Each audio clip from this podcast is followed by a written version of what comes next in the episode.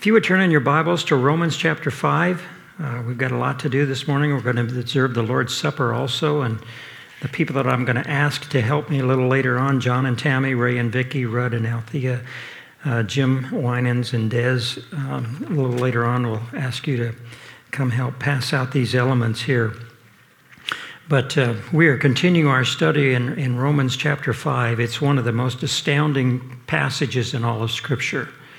And I just pray that I, I don't mess it up as we look through this and we really understand what it's giving us here. It's giving us the results of we making the decision by faith to receive Jesus as Lord. And um, it, it's an amazing, it's four chapters just filled with wonderful, awesome truth.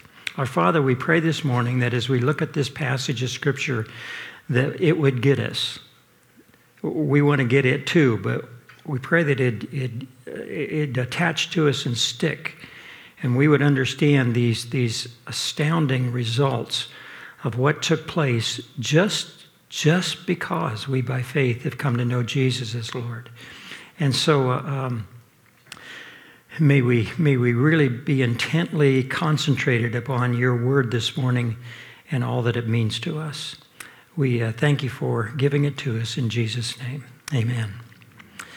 Uh, Richard Paul Evans is a, a, a, writer that Mary Lee and I like a lot. Um, it's just, it's, he, he weaves a good, good story, and uh, we, we really enjoy uh, a lot of his books. And uh, he wrote in a book uh, concerning, and it was it was a book about a, a kind of a uh, today's Joseph from the Old Testament in Genesis. It's kind of like a Joseph from you know today and that story. But one of the one of the things that he mentions in this book, and I don't know if he's the original originator of it, but he, he makes this quote usually life's greatest gifts come wrapped in adversity. Usually, life's greatest gifts come wrapped in adversity. And, and we're seeing that here in this chapter, in chapter 5 of Romans. And we're looking at the, the changes that take place. Last week we looked at verses 1 through 5, and, and, and the changes that take place uh, that for you as a Christian that took place when you were justified by faith in Jesus. Um, we, we see this, this exchange, this change that takes place in our lives. And as you continue to study the scripture, you realize that when you were justified by faith in Jesus, you went from being a sinner by nature to being a saint by nature. You went from being condemned to being forgiven. Uh, you went from being in Adam as your head, or as the Bible's going to call it, a type that we'll look at next week, but you went from being in, in, in Adam as your representative to Jesus being our type or head or representative. Uh, we could go on and on concerning what takes place, and we'll look at some more of those even in this message today, but next week also. The changes that took place. And we saw last week we now have peace with God. We've moved from the courtroom to the family room. Um, we, we saw last week that we have continual access to God in His glory. Continual.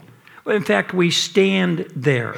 It's like we gone to the family room, and sometimes we're in the throne room, but the same God is there. One's our Father, the other one's our, our King. Um, but uh, we have continual access to Him. We don't have to go through a, a mediator or anything else. Uh, we have continual access to God and His grace. We have this future with God, and some, in some strange way, we're going to actually not only see the, the essence, His glory, the essence of who He is, but in some way, we're going to share that. And so that's that's just talking about the first three things peace with God, you know, this access to God, this, this future with God. And in the meantime, we're learning that God is using even the pressures of life to make us develop and mature. An incredible thing. It doesn't mean God brings every pressure. It just means He's using whatever is going on in your life. The word tribulation, uh, you know, uh, we say, I'm tribulating. Uh, it, that means you're under a lot of pressure. And, and God is using those pressings, that's what the word literally means, a pressing. He's using those pressings to make us patient, steady, not a reactor to circumstances type of person. And, and, it goes from exalting, and that's, that's what the word, the word exalt means to, to uh, literally means to boast in something, to have great confidence in something. It's thinking about God. It's just thinking about God and who He is. I, I exalt. I exalt in the certainty of my future. And, there, and then he says, and, I, and, we also exalt in our tribulations, our, our pressures. God, you're awesome the, what you're doing in my life and what you're doing in other people's lives and what you're doing on this earth. And we go from tribulation brings about perseverance, and per- perseverance brings about proven character. It means you become an experienced, reliable veteran, somebody who's been, been in the trenches. And this leads to absolute confidence in God because we see God at work in the midst of whatever is going on. And this confidence in God never disappoints us, it never makes us ashamed. It doesn't. And, and we realize why as you look at the last part of verse 5, because the Bible says that the Holy God, when we became, this is just being justified by faith, the, He gave, past tense, He gave each of us the Holy Spirit who lives within these bodies. And this Holy Spirit who lives within these bodies is continually flooding our hearts with His love. This is all out of God's love. He's using the hard, hardest things of life, the things many times that we don't understand, that confuse us, that, that are truly uh, oppressing in our lives. And, but he's, he's using those out of his love. And, and I realize as you read verse 5, you, many times we're overwhelmed with a sense of God's love. God, how you love me. I just, I just feel so loved. Thank you for your love. Thank you for your arms around me. I just, I really, I love this. I'm just overwhelmed with you and your love. And yet you can't measure that. You can share that with somebody else and they say, oh, that's just, you just got indigestion or, you know, something, something's up in your life. Uh, it, it can't be measured. You can't prove that kind of love. Sometimes say, well, prove it that God loves me. And that's what we're going to see today the objective, historical proof that God loves us. Today, we see the objective ground for knowing that God loves us and is doing only what is best for you and for me. Look at Romans chapter 5, verse 6. For while we were still helpless, at the right time Christ died for the ungodly. For one will hardly die for a righteous man, though perhaps for the good man someone would dare even to die. But God demonstrates his own love toward us in that while we were yet sinners, Christ died for us. Much more then, having now been justified by his blood, we shall be saved from the wrath of God through him. For if while we were enemies we were reconciled to God through the death of his Son, much more, having been reconciled, we shall be saved by his life.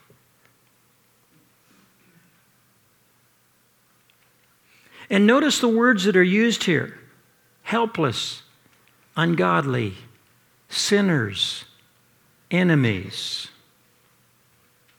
That was us. That was you. That was me when Jesus died in our place and for our sins. Now, that is God's love. Verse 6 says, We were powerless. The word literally means without strength. We were weak. We were ungodly, which means an, a lack of reverence for God. We, we want nothing to do with Him and His truth.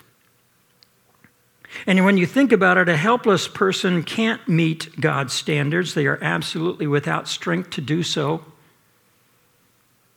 And an ungodly person doesn't want to meet God's standards. And it was at that very time that Christ died for us. These are the people that Jesus died for at just the right time, and they include you and me. Helpless, ungodly. And then the Apostle Paul gives an example. He says in verse 7 Very rarely will anyone die for a just person. This is one who lives by the law, you know, does things by the books. Uh, very rarely will somebody die for somebody like that. Uh, uh, uh someone might dare to die for a good man. That has occasionally happened. But Paul's point is rarely will anyone give up his life for another, even if the other is good. And the contrast here Jesus died for the helpless and the ungodly who were neither righteous nor good. That's on your handout if you're following along on the bulletin. Um, Jesus died for the helpless and the ungodly who were neither righteous or just just nor good. Remember, we're looking at God's love, an objective, historical place in history where it was demonstrated. And then in verse 8, the apostle describes God's kind of love, but God demonstrates the love. This is the way it's literally written, but God demonstrates the love of himself to us in that sinners being us, Christ on behalf of us died.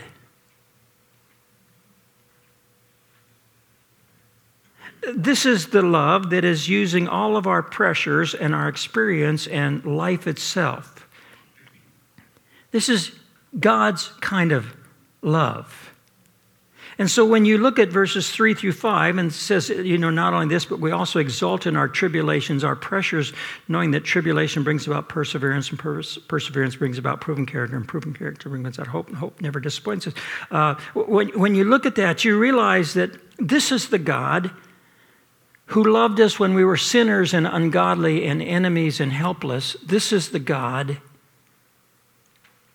who is now our Father and our Lord. And He's the one who's using what's going on in your life and my life to conform us to the image of His Son, Jesus.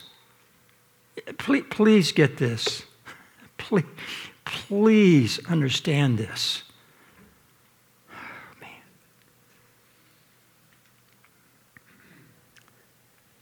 So you look at helpless and you look at ungodly, and now you have the word sinners. The word sin means to miss God's mark. A sinner is who we were by nature. A sinner is who we were by our practices and thoughts. A sinner who uh, is who we were by our representative or type or head. So we couldn't meet God's standards. We didn't want to meet God's standards. We were missing God's standards even if we didn't know it. And God loved us.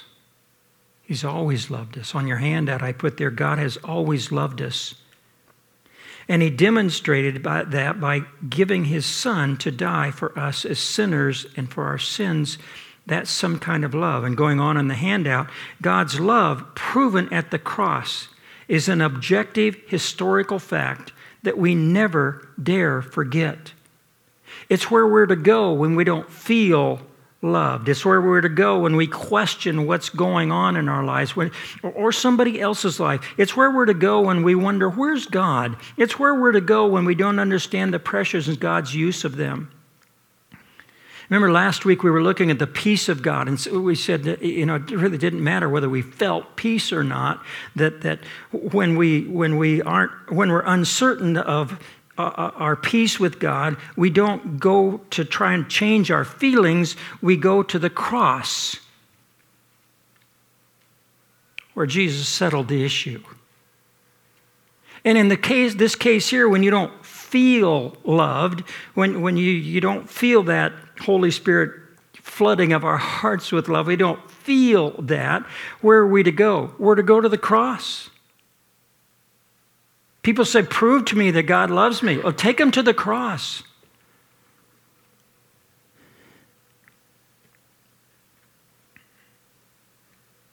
And the point the Apostle Paul is making here is, is that if he loved us then, while we were in that helpless, ungodly, sinful condition, much more is the word he uses in verse 9. Look at it. Much more then, having now been justified by his blood, that's a past event. So, but much more than having now been justified by his blood, we shall be saved from the wrath of God through him.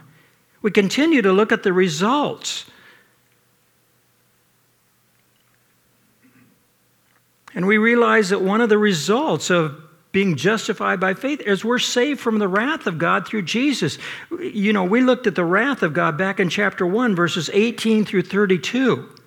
And we saw that God gave them over out of his wrath. He's pouring out his wrath from heaven against all ungodliness and unrighteousness, the injustice of man.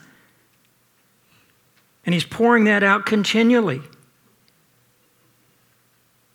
And then we saw in chapter 2 the future day of the wrath of God described. And God's wrath represents his hatred and his resistance to the evil of mankind. And so, what he's telling us here is that another result of being justified by faith in Jesus is we won't experience God's wrath either here on this earth or in the future.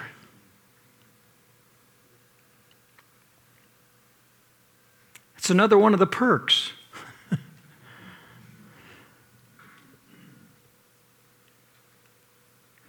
See, the point of verse 9 is if God loved us enough to provide justification, that's that big legal term, but it just means just or right, legally right with God. If God loved us enough to provide justification for us, much more, He'll also save His own from His wrath. And again, it's, it's incredible, again, demonstrating his love for you and me.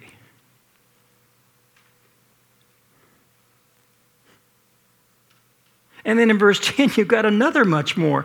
For if while we were enemies, we were reconciled to God through the death of his Son, much more, having been reconciled, we shall be saved by his life.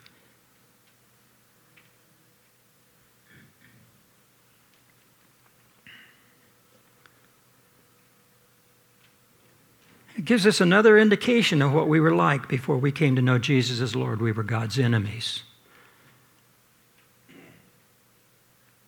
Wasn't from God's point of view, it was from ours. It was our choice. We were against him, actively or passively opposing him, deliberately suppressing his truth. That was the charge. That's the, that's, that is the charge against every human being, that they have suppressed the God given truth that they have. They may have a very little amount of truth, they may have a lot, but they suppress it, they sit on it, they don't want anything to do with it. They want to go their own way, and so God lets them to show them their need.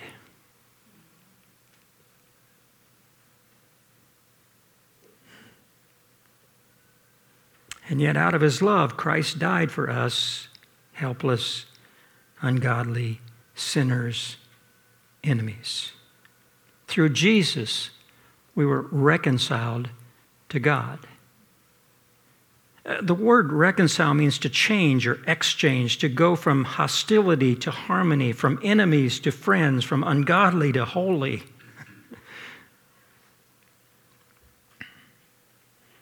And God accomplished this through the death of Jesus. And since that's true, you have this much more.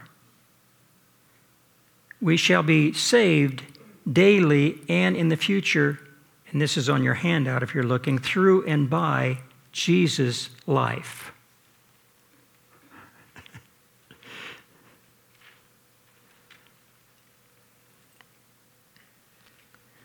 I really look at verse 10 that last part there, we shall be saved by his life, as I think it's, I don't know if it's the key to the rest of Romans, because there's so much good truth here, but it's a key. It's really important to understand.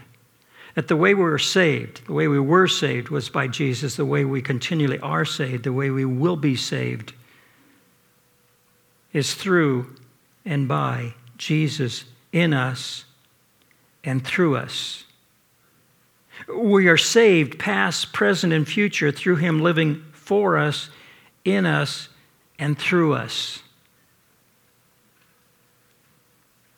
Jesus' life in and through ours, out of His love, that is God's plan. Please get this. I know a lot of times we think, well, now that I'm a Christian, I've got to do all these things and I'll do my best, God. God says, I don't want, I don't want anything. I just want you to trust me. I want you to trust me in the midst of those pressures you're going through. I want you to trust me in the midst of tragedy. I want you to trust me in the midst of confusion where you really don't know what to do. I, I want you to trust me when you're being ridiculed and, and persecuted, even. I want you to trust me. That's all I want. And then I will live. I will live my life through yours. And so it ends up with people seeing Jesus instead of people seeing us trying to live for Jesus.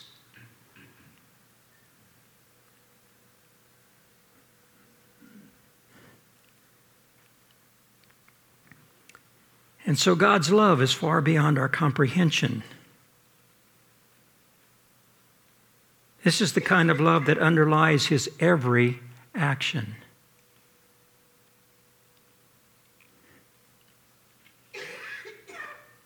This is behind what is what you're going through at this time.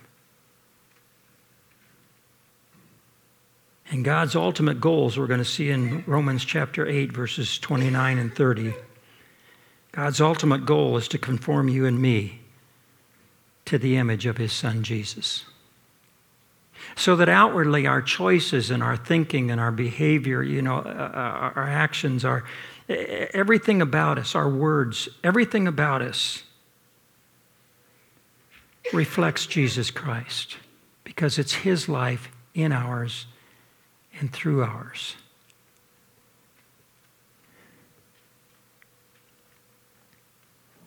And so never forget God loves you. It's our message to the unbelieving world. It, it is, people. It is. Whether they accept it or not, that's not our decision, but our, our, our message is God loves you. If you are helpless and ungodly and a sinner and, and an enemy of God, God loves you.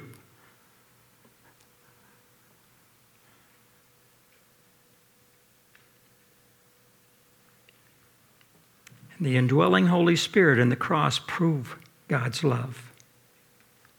His love makes it possible to be right or just with Him. His love makes it, uh, uh, you know, saves us from His wrath. His love saves us by His life. This is the reason we can exult in midst of our pressures. Because we know God, what He's doing, and we understand His love.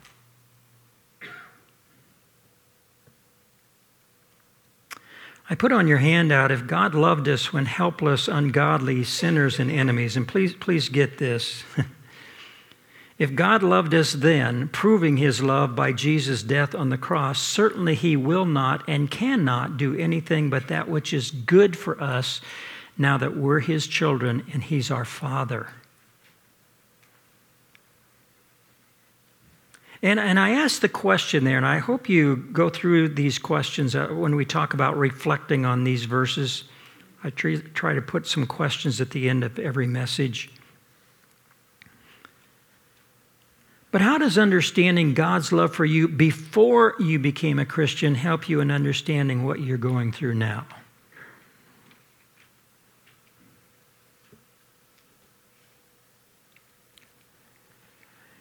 I'd like to make a point that I uh,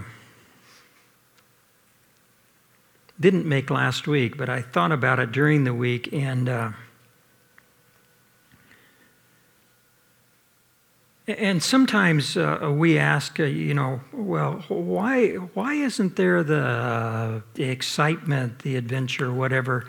uh, that it seems like I had when I first became a Christian. You know, why do the why do the tests seem harder?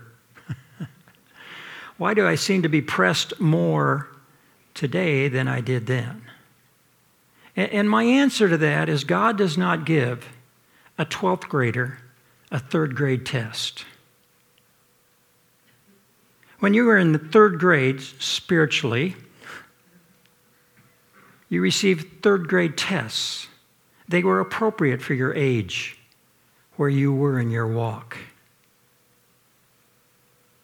But as you grow in our Lord and you see your actions and your words and your choices and your thinking start more and more to reflect uh, this God that we serve, as you grow up, he'll give you a, he'll give you a, a 12th grade test if you're in 12th grade. He won't give you a third grade test. He won't. And, I really believe that that's one of the reasons that um, our tests become harder. It just means you're growing up. So don't look at it as bad. In fact, the Bible says not even to look at it negatively, look at it as I exalt in my tribulations, my pressures. Because pressures, or these, yeah, these pressures bring about perseverance, endurance, person who hangs in there. And perseverance brings about proven character. You become a reliable veteran. And proven character brings about hope. The certainty that God's going to finish what He's begun.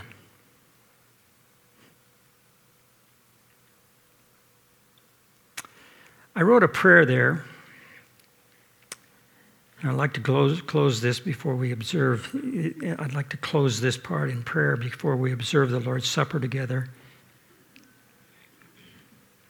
But I'd like for you to look at that prayer, and hopefully you'll be praying along with me. Our Father, your love for us and your son's life in and through ours. What a plan. Thank you that this kind of love and life underlies your every action. You can be fully trusted. You are the answer to our every question.